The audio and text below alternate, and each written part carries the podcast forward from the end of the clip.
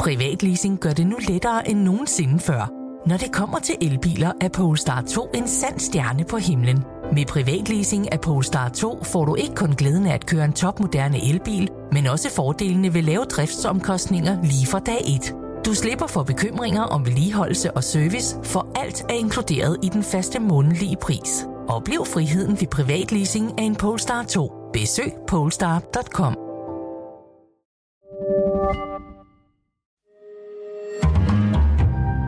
Berlingske. Nå, så blev det anden juledag, og øhm, jeg så stadig glædelig jul her fra holdet bag Pilstræde. Jeg håber ikke, at du er blevet lige så mæt som mig. Og uanset om du er, så kan man jo godt have noget i ørerne. Og selvom vi holder ferie, så har vi udvalgt fire afsnit fra i år, som vi tænker er et lyt eller et genlyt værd.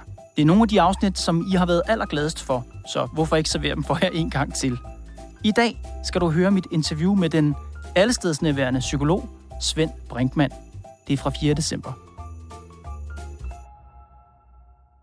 For nylig, der var du på et toilet i Københavns Lufthavn.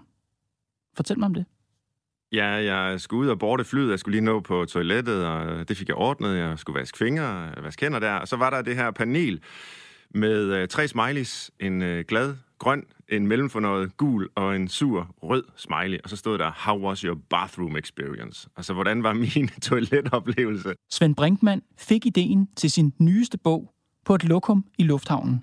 Og hvordan var din toiletoplevelse, Svend Brinkmann? Jeg synes ikke, jeg havde haft nogen toiletoplevelse. Altså, jeg havde gjort noget. Ja. Øh, jeg havde forrettet min nødtøft, jeg havde vasket mine hænder, og så skulle jeg hurtigt ud i flyet. Hvorfor skulle det ikke kvalificere som en oplevelse? Svend er godt og grundigt træt af, at vi i dette samfund konstant og hele tiden spørger til folks oplevelser og følelser. Så valg, valgte du at trykke grøn, gul eller rød? Jeg valgte faktisk at tage et billede af panelet med de her smiley-hoveder på, og så har jeg nu et helt arkiv på min telefon med billeder af oplevelsessamfundet. Og det er så det første af nu en lang række billeder, hvor man hele tiden bliver bedt om, hvor jeg er blevet bedt om, mm. at forholde mig til et eller andet som en oplevelse. Men hvad er egentlig problemet? Og hvad er det for et samfund, Svend drømmer om? Jeg lægger Brinkmann på Brixen her i Pilestræde. Velkommen. Det virker som om, du blev lidt irriteret der på toilettet. Ja, altså man siger, det er jo en utrolig uskyldig øh, situation der. Øh, de vil jo bare have min reaktion, og mhm. at rengøringen nu fint nok og sådan noget. Ja. Det, er jo, det gør jo ikke så meget, at man bliver bedt om at forholde sig til det på, på det der toilet. Men når det er alle steder, hver gang ja. vi har handlet på nettet, hver gang vi har været til et foredrag, eller hver gang vi har været til en begravelse nærmest. Altså, det er ikke sikkert, at det er de der smiley-hoveder, men, men, men der tænker vi på, at det skal være en oplevelse. Jeg har også selv prøvet det, når jeg har holdt et oplæg et eller andet sted. Ja. Så kan tilhørende bagefter rate mig, som om jeg var den her toiletoplevelse. Og øh, den, det, det, på en måde irriterer det dig? På en måde, ja. ja. Det gør det. Så det store spørgsmål. Hvad er oplevelsesamfundet? Det er et samfund, hvor vi gør alting op i oplevelser, og dermed bliver alting øh, subjektivt. Altså, jeg begynder bogen ikke bare med toilet-eksemplet der, men også med at prøve at tage pulsen på den politiske retorik. Danmark er et fantastisk land, men tiderne er svære. For eksempel Mette Frederiksen, da hun udskrev øh, folketingsvalget øh, sidste år, 2022, der sagde hun, at øh, det her det bliver et tryghedsvalg. Priserne stiger på alt det, vi har brug for. Utrygheden stiger i befolkningen. Folk oplever større og større grad af øh, utryghed. Den utryghed, det er den vigtigste politiske opgave lige nu. Vi kender alle sammen, fik hun sagt, til øh, oplevelsen af at gå ned i vaskekælderen og være oh, lidt ja. bange for, om vi bliver overfaldt dernede. Ja. Der har været en eller to historier i medierne om, at det var sket. Hvad vil du gøre for de danskere, der går og føler sig utrygge? Hvordan skal de føle sig trygge, når de går ned i deres vaskekælder? Øh, øh, først og fremmest er jeg da egentlig glad for, at der er en journalist, der anerkender, at vi har et problem nogle steder. Altså beretninger om S-togstationer, øh, ting, der sker på åben gade, stisystemer, vaskekælder. Der blev talt meget om vaskekælder. Det gjorde der, og ja. hvad, hvad, hvad er reaktionen for almindelige borgere, der sidder og lytter til statsministeren, og måske faktisk bor i en lejlighed, hvor der er en vaskekælder? Jamen, de bliver da mere utrygge. Har du selv oplevet, at det er utilpassede drenge, som du siger, der er problemet i en vaskekælder? Ja, altså, øh, nu har jeg ikke en vaskekælder, øh, der hvor jeg selv bor, øh, men det har jeg fået beretninger om, og der er jo andre mennesker, der oplever det meget mere, end jeg gør. Så fordi statsministeren fokuserer på befolkningens oplevelse af utryghed af kriminalitet, så siger du, så gør hun befolkningen mere utryg? Ja, Det, det, det tror jeg. Det ville jo ikke være noget problem, hvis det var øh, en kendskærning, at øh, kriminaliteten var utrolig høj og var stigende, så havde vi et reelt samfundsmæssigt problem, som statsministeren skulle løse. Så var oplevelsen i befolkningen jo reel. Ja. Problemet er bare, at øh, Trykfonden lige var kommet med en rapport, der viste øh, på det tidspunkt, nu ved jeg så ikke, hvordan den har udviklet sig siden, men på det tidspunkt, der var kriminaliteten faldende. Og jeg kunne læse øh, flere historier i medierne, hvor øh, politifolk rundt omkring, øh, de sagde, at det er egentlig paradoxalt, at folk bliver mere og mere utrygge subjektivt, i takt med, at kriminaliteten falder objektivt. Og det, det paradoks er jo, det er jo evidens. Mm. Altså faldende kriminalitet, stigende utryghed. Men Svend Brinkmann, der er jo stigende utryghed. Den subjektive oplevelse er der jo. Ja. Den, det, det, det kan du vel ikke tage væk? Nej, præcis. Øh, det kalder jeg så jo et oplevelsesabsolutisme i bogen. Det her med, at oplevelsen bliver sådan en øh, absolut uantastelig størrelse. Fordi jeg oplever utryghed, Ja. så skal der gøres noget ved min oplevelse af utryghed. Og det kan også være, at der skal det. Men øh, måden, det skal gøres på, skal jo gerne være i overensstemmelse med kendskærningerne. Og der synes jeg, det er jo en politisk opgave, ligesom at oplyse befolkningen om, Jamen selvfølgelig findes der kriminalitet, og det skal vi gøre noget ved. Men heldigvis, så går det faktisk i den rigtige retning. Der er grund til at føle sig mindre utryg i dag, end mm. der var for fem år siden. Så med det- statsministeren gør jo lige det modsatte. Altså hun puster til en subjektiv oplevelse af utryghed, frem for at tale om, hvordan verden reelt hænger sammen. Vores følelser og oplevelser mm. fylder for meget i politik. Lad os lige prøve at gå lidt videre for, for at ligesom finde kanterne af det her oplevelsessamfund. Ja. Du taler også om arbejde. Arbejdet er blevet en oplevelse. Prøv lige at fortælle om det. Work experience hedder det på engelsk. Ja. Ja. Det er virkelig sjovt at dykke ned i. Øh, Der er vi nok øh, sådan øh, 4, 5, 6 år efter USA og Storbritannien, hvor de har sådan chief happiness officers i store virksomheder, altså sådan lykkedirektører, Ja. som øh, er ansat til at skabe en god arbejdsoplevelse for de ansatte. Altså vi har selvfølgelig kendt det i mange år herhjemme også. Der er firmafodbold og frugtordning og massage og korsang fredag morgen og alt muligt, lyder så det er herligt. fedt at være på Hvad er problemet? Jamen, I sig selv er der jo ikke noget problem i de ting øh, som sådan, Nej. men, men, men når det kommer til at føre til, at man som menneske ligesom har hele sit selv, hele sin personlighed investeret i arbejdet, at man ikke længere kan skelne mellem, okay, de her otte timer, eller hvor, hvor meget man nu skal arbejde, øh, af, af mit liv, af min tid, det tilhører arbejdspladsen, det sælger jeg til gengæld for at få en løn. Øh, og så er der alle mulige andre timer, som hører øh, mig, mig til. når, når, når den grænse bliver nedbrudt, og jeg ligesom får hele mit selv ind på arbejdet, Ja. for at få den her gode work experience, så tror jeg faktisk, at vi begår en stor fejl. Altså industrisamfundets store gevinst, det var jo, at vi fik skilt tingene lidt ad. Hvor øh, bønderne øh, langt tilbage i historien, ikke, de var hele tiden på arbejde, og der var ikke noget, der hed privatliv. Det flød ligesom sammen. Ja. Og så var det jo en, en stor, øh, jeg vil næsten sagt, civilisatorisk øh, fremskridt, at man fik de der 8 timers arbejde, 8 timers hvile, 8 timers frihed. Og hvis det bliver for sjovt at gå på arbejde, ja. Hvis det bliver for rart at gå på arbejde, hvis der er for meget frugt og for mange øh, motionsordninger og glædesdirektører, der skal sørge for, at vi har det godt, så synes Svend Brinkmann ikke, det er godt. Nej, Fordi så kommer- så flyder arbejde og. Ja. almindeligt liv sammen. Ja, så kommer vi til at hente hele meningen med vores tilværelse øh, på arbejdspladsen. Øh, vi kommer til at tro, at vi er ven med øh, chefen, og det kan man måske også godt være.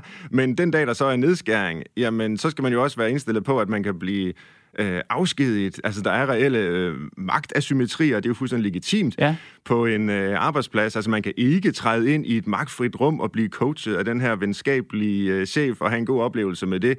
Eller jo, det kan man godt, mm-hmm. men man skal jo så bare vide, næste dag, så kan han afskedige en. Så jeg skal lige være med her. Det var et civilisatorisk fremskridt, nærmest et, et, et kæmpe hop, da man indførte industrisamfundet. Vi kunne alle sammen gå hen og stemple ind, sætte os i et eller andet gråt lokale, øh, lave vores arbejde, øh, stemple ud, og så gå hjem og have et dejligt liv. Det var et civilisatorisk fremskridt, sagde du. Skal jeg så forstå det sådan, at den situation, vi er i nu, hvor man så faktisk forsøger at gøre den tid, vi har på arbejdet, tålelig og rar, hænge billeder op på væggene, give folk noget frugt, så de ikke dør af, af fedmeepidemi, øh, forsøge at have fokus på deres krop og velvære og alt muligt andet, er det et civilisatorisk tilbageskridt? Der er i hvert fald en risiko ved det. Om det er et fremskridt eller et tilbageskridt, det må, må tiden vise. Øhm, vi ser jo i hvert fald, at rigtig mange mennesker, øh, selv med frugtordninger og øh, firmafodbold og DHL-stafet osv., mm-hmm. har stress. Øh, arbejdsrelateret stress er et kæmpe samfundsmæssigt øh, problem. Hvordan kan det være, når vi går og bliver nøset så meget? Ja, hvordan det kan det være? Fordi hvis man skal, hvis man skal læse din bog, så er det Ja. fordi, man skal finde nogle svar, der handler om, at det er et oplevelsessamfund. Det, det er Ja. det, at vi er i, at oplevelserne fylder for meget, som kan være svar på det. Ja. Så hjælp os her, Svend Brinkmann. Hvordan kan vores, hvad skal man sige, det at oplevelser fylder for meget på arbejdspladsen. Hvordan kan det være skyld i vores stress? Prøv at forklare mig det. Jamen det er jo fordi, når du sælger øh, dig selv nu i det moderne arbejdsliv og, og skal have den her work experience, så forventes du også at sælge dit følelsesliv. Rigtig mange jobs, der er du jo på, ikke bare som en, der øh, kan en eller anden færdighed. Du har et svendebrev, du har taget en uddannelse, du kan udføre nogle opgaver. Du skal også være en særlig person. Prøv at se på jobannoncerne. Du skal være fleksibel og omstillingsparat og robust og humoristisk og glad og dynamisk og agil og hvad det alt sammen hedder. Mm. Altså det er et særligt menneske, vi efterspørger, som har de her personlige egenskaber. Og der er altså rigtig mange studier nu, der viser, at det er utrolig hårdt at gå hele tiden og performe sig selv. Altså, de fleste mennesker kan godt holde til at løse deres øh, arbejdsopgaver. Det er sådan set ikke så meget det, der så, stresser okay. os. Det er det, at vi skal være nogle særlige, mm. altså ligesom subjekter, ja. øh, være en del af det her oplevelsessamfund på ja, arbejdspladsen. Ja, at vi måske faktisk selv skal være en oplevelse for de andre At vi selv skal være en oplevelse for de okay. andre, og de skal være det for os, og så skal vi hele tiden gå rundt i tillæg til, at vi skal løse nogle bestemte opgaver, mm-hmm. og iscenesætte det hele som en oplevelse. People say, I am the best boss. They go, God, we've never worked in a place like this before. You're hilarious. And you get the best out of us. Det her med, at oplevelser fylder mere på arbejdspladsen, det, det går også i nogle andre retninger, som du også skriver om i bogen. For eksempel den retning, at kvinders oplevelse af at blive krænket på arbejdspladser, det bliver en større del af den offentlige, og det har været en stor del af den offentlige debat i de sidste par år, og det er noget, virksomhederne tager meget alvorligt. Altså kvinders oplevelse af at blive krænket. Hvad tænker du om det? Altså, jeg synes jo, det er en rigtig god ting, at der er blevet sat fokus på øh, sådan nogle øh, asymmetrier, hvor øh, chefer ikke bare kan tillade sig hvad som helst. Hvis de overskrider nogens øh, grænser, ja. øh, så skal der slås ned på det. Øhm, men, men jeg diskuterer jo øh, det her krænkelsesbegreb, fordi det jo har en subjektiv side, øh, som det er en er, oplevelse. Ja, det er det, men det er ikke kun en oplevelse. Og hvis man reducerer det at være blevet krænket til oplevelsen af at være blevet krænket, og siger, fordi jeg oplever, at du krænker mig, ja. så har du gjort noget forkert. Øh, så frygter jeg jo, at al retssikkerhed øh, ryger. Øh, du skriver faktisk direkte om det i bogen, at retningslinjer, altså retningslinjer i forhold til krænkelser, og så problematiserer du, at man mange steder tager udgangspunkt i, at der er tale om en krænkelse, hvis en person føler sig krænket. Det er, skriver du, naturligvis juridisk stærkt problematisk. Hvorfor? Det er ikke øh, problematisk at tage udgangspunkt i det. Det er problematisk, hvis man slutter der. Fordi det, at jeg oplever mig krænket, jamen det kan selvfølgelig godt være en indledning til en samtale om, eller en undersøgelse af, hvad mm. der reelt er sket. Men for at finde ud af, om den oplevelse svarer til noget i virkeligheden, ligesom det vi begyndte med, min oplevelse af utryghed, er den sådan set reel i forhold til den virkelige verden, ja, så må vi jo undersøge den virkelige verden. Altså, hvor var den andens hånd? Hvad var det, der blev sagt af ord? Øh, det er ikke nok at sige, at jeg oplever at være blevet krænket, er jo øh, ergo er jeg blevet krænket. Vi skal undersøge verden, hvad er der sket. Jeg vil gerne blive her med dig, fordi det synes jeg på en eller anden måde er en af kamppladserne i det her oplevelsessamfund. Fordi de her sager, der er jo kun oplevelser, Svend Brinkmann. Der er den krænkedes oplevelser og krænkerens oplevelser. Eller i hvert fald de to parter, den der føler sig, oplever sig krænket, og den der person, som personen føler har krænket vedkommende. Der er kun de to parter. Nej, det er jeg uenig i. Altså, Hvilke parter er der ellers? Hvis de to mennesker er et lokale, hvad så? Jamen, det kan godt være, der kun er de to parter, men mm. derfor kan der jo godt være sket noget reelt.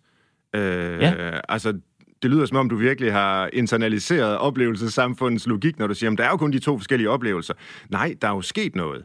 Og det vi bør prøve som mennesker, selvom det kan være utrolig svært, altså det medgiver jeg selvfølgelig, ja. det er at overskride vores private lille subjektive oplevelse, og så række ud og finde ud af, hvad er der reelt sket. Det er klart, at vi kan godt have forskellige oplevelser af det, de to parter. Ja. Øh, men jeg insisterer bare på, at det må være oplevelser af noget. Ja, men og, hvis vi kun har de ja. to parters oplevelser af dette noget, så har vi jo kun oplevelsen af dette noget til udgangspunkt i.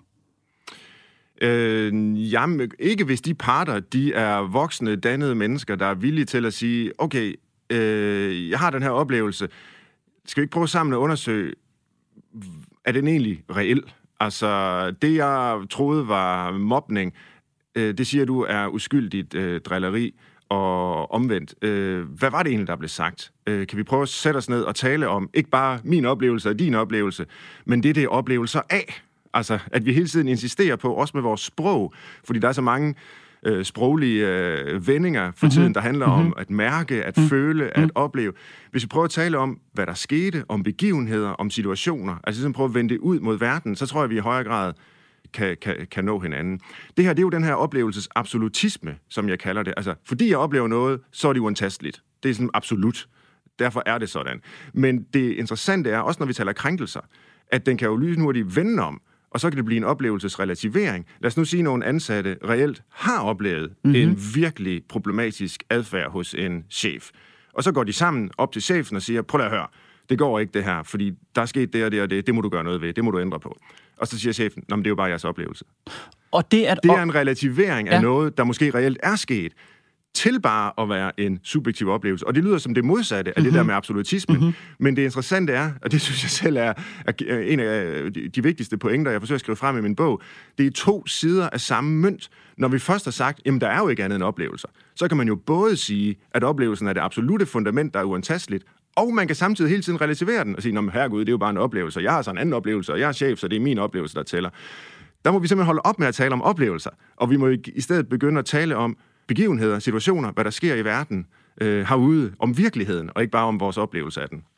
Når jeg gerne vil tale med dig om det her meget konkrete med kr- oplevelser og krænkelser, så er det jo for at trygteste den her kritik, du har af samfundet, som går for meget op i oplevelser, går for meget op i det subjektive. Og for at blive i den situation, jeg nævnte før, vi har en situation, hvor der er en medarbejder, der føler, at vedkommende er blevet udsat for noget krænkende. Og så har vi en modpart. Og så siger du, at vi må sætte os ud over, at der kun er de subjektive oplevelser. Vi må tale om, hvad der rent faktisk er foregået.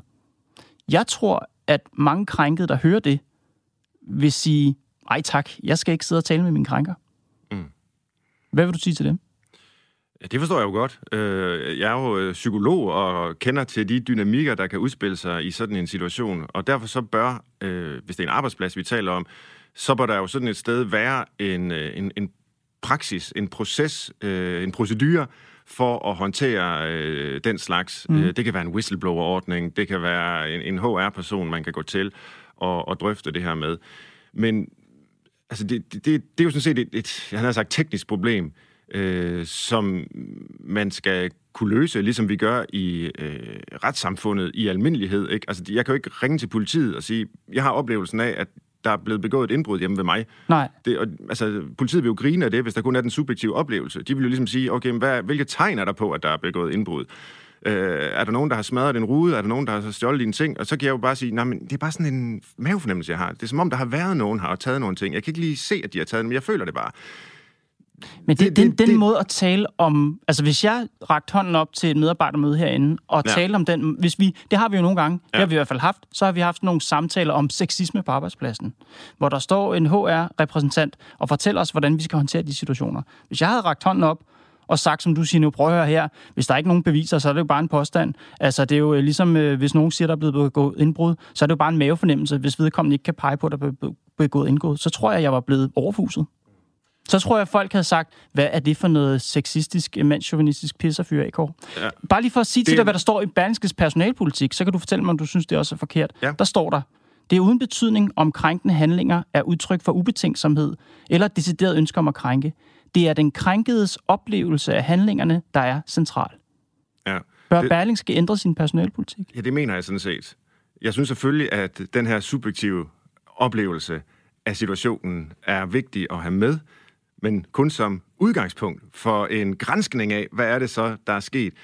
Øh, hvis, hvis, hvis jeg har oplevelsen af, at nogen har øh, krænket mig, og jeg siger det til et øh, møde, jeg skal jo sige, den her, øh, det er lidt tosset eksempel med politiet og indbrud osv., det, det, det var udelukkende for at ligesom vise det principielle i, mm-hmm. at vi ikke kan dømme folk med udgangspunkt i, hvad en eller anden person har oplevet. Nej. Vi kan kun dømme folk med udgangspunkt i, hvad den person har gjort.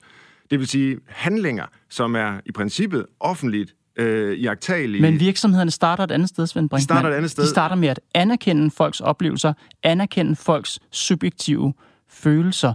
Ja. Synes du, at vi i det her samfund gør det for meget? Anerkender vi oplevelser og subjektive følelser for meget i det her samfund? Vi anerkender dem for meget som absolut autoritet. Jeg synes, det er fint nok, eller fint nok, det, det er glimrende. Det er godt, at vi øh, tager udgangspunkt i dem. Men de skal være et springbræt til at hoppe ind i verden.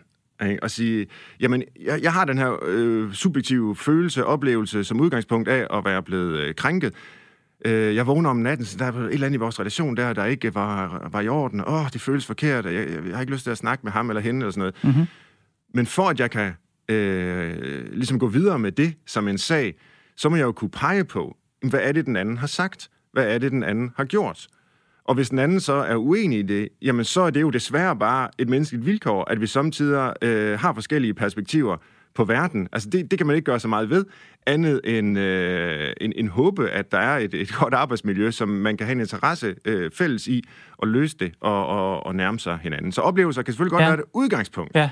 men, men ikke den her uantastelige, absolute dimension. Og det, du kritiserer i bogen, det er jo netop, at hvis de bliver det, hvis oplevelsen bliver det her uantastelige, absolute, så kan vi ikke finde fælles fodslag. Nej. Altså, så forsvinder den, den, den fælles virkelighed, siger du. Men anerkender du, at der findes områder, hvor der ikke er objektiv sandheder? Jeg synes faktisk, selvom det bliver lidt fodformet at blive det her eksempel, med de øh, to personer, den ene føler sig krænket, den anden siger, nej, jeg har da ikke krænket dig.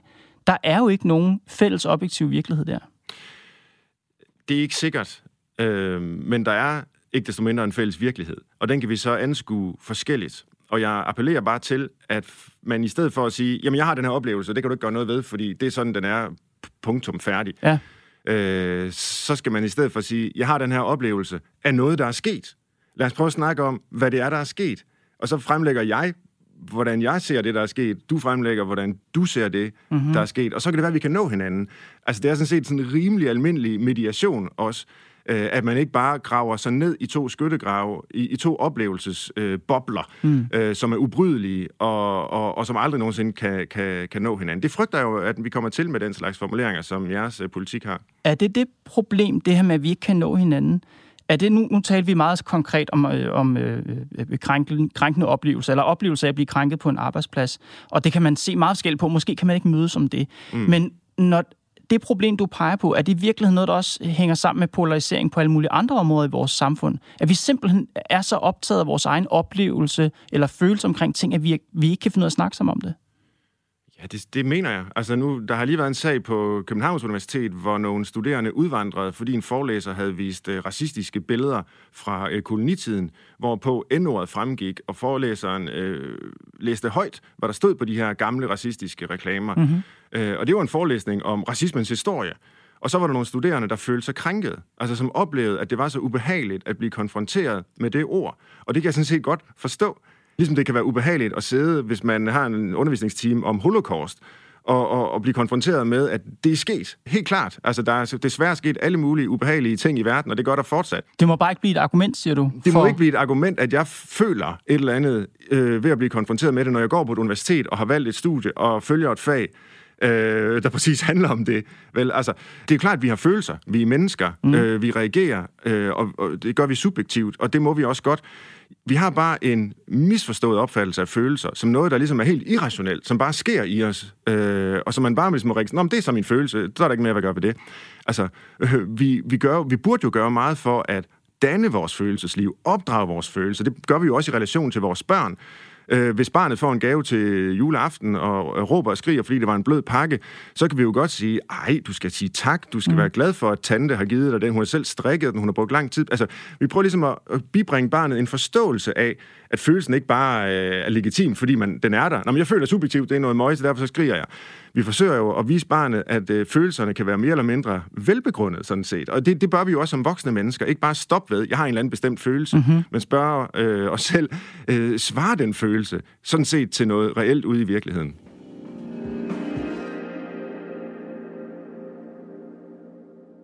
Hvad er det for et samfund, du drømmer om? Fortæl mig om det.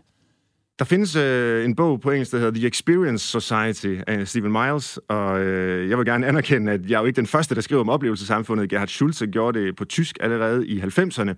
Og der er det vidunderlige ved det engelske ord experience, at det har to betydninger. Det betyder både oplevelse, men det betyder faktisk også erfaring. Uh, are you experienced? Uh, spurgte Jimi Hendrix vist i en sang. Ikke? Uh, altså, har du erfaring?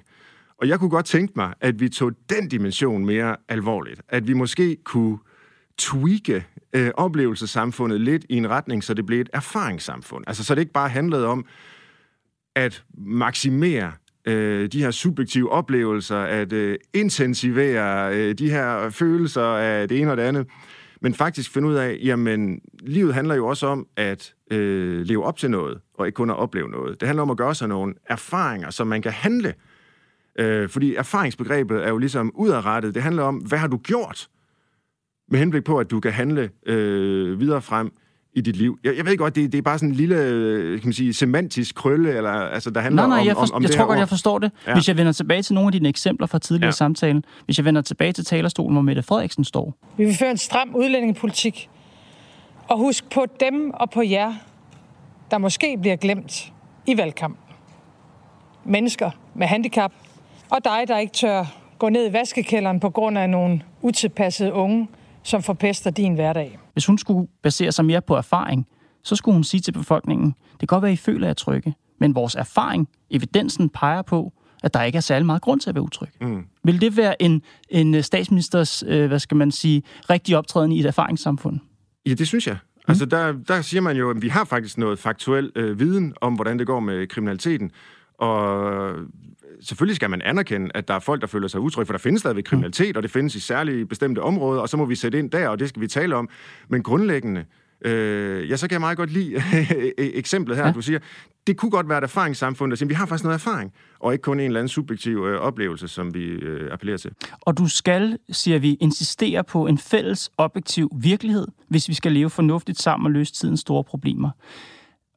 Og, jeg tænkte mig over den sætning, da jeg skulle forberede det her interview, fordi den her fælles objektive virkelighed, det er godt nok en stor ting. Hvad er grænserne for den? Fordi jeg forstår godt, du har sådan nogle eksempler i bogen, sådan, "Nå, men alle kan jo se, det er en pizzabakke.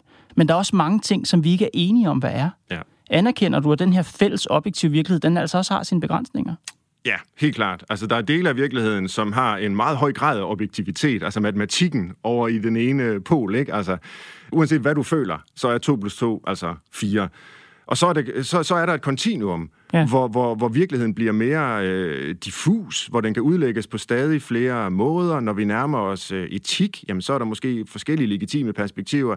Når vi nærmer os æstetik, mm. øh, hvad er smukt, hvad er skønt, hvad er dejligt, jamen, så er der måske endnu flere øh, legitime perspektiver. Og sådan er det. Det er jo også en del af den objektive virkelighed, at der er forskellige perspektiver på den. Det, vi Men- bare skal insistere på, det er, at det er perspektiver på en virkelighed. Ja. Altså, vores perspektiver peger ud mod noget, som vi kan undersøge nærmere.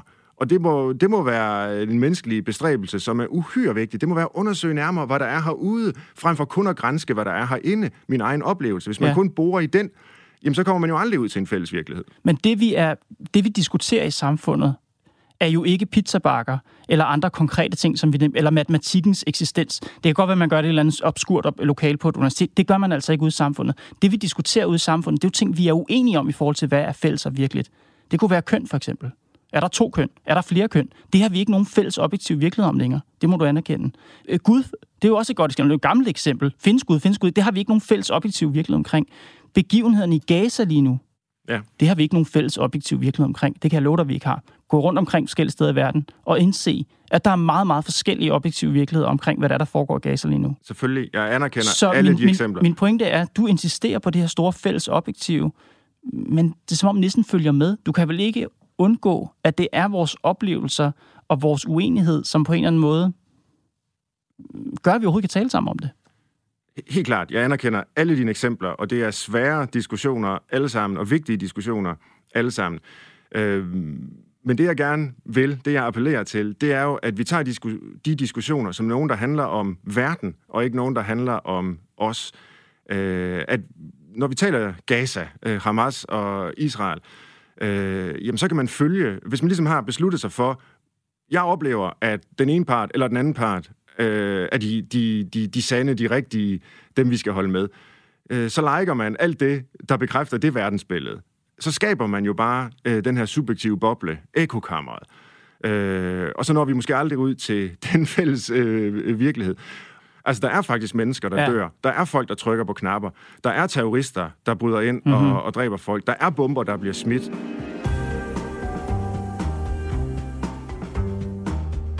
Svend Brinkmann, tak fordi du kom, Pilstred.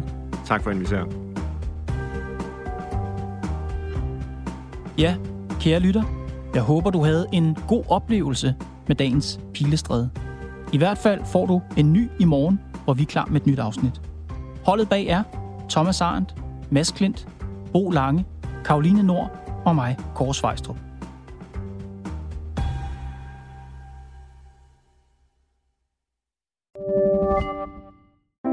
Privatleasing gør det nu lettere end nogensinde før. Når det kommer til elbiler, er Polestar 2 en sand stjerne på himlen. Med privatleasing af Polestar 2 får du ikke kun glæden af at køre en topmoderne elbil, men også fordelene ved lave driftsomkostninger lige fra dag 1. Du slipper for bekymringer om vedligeholdelse og service, for alt er inkluderet i den faste månedlige pris. Oplev friheden ved privatleasing af en Polestar 2. Besøg polestar.com.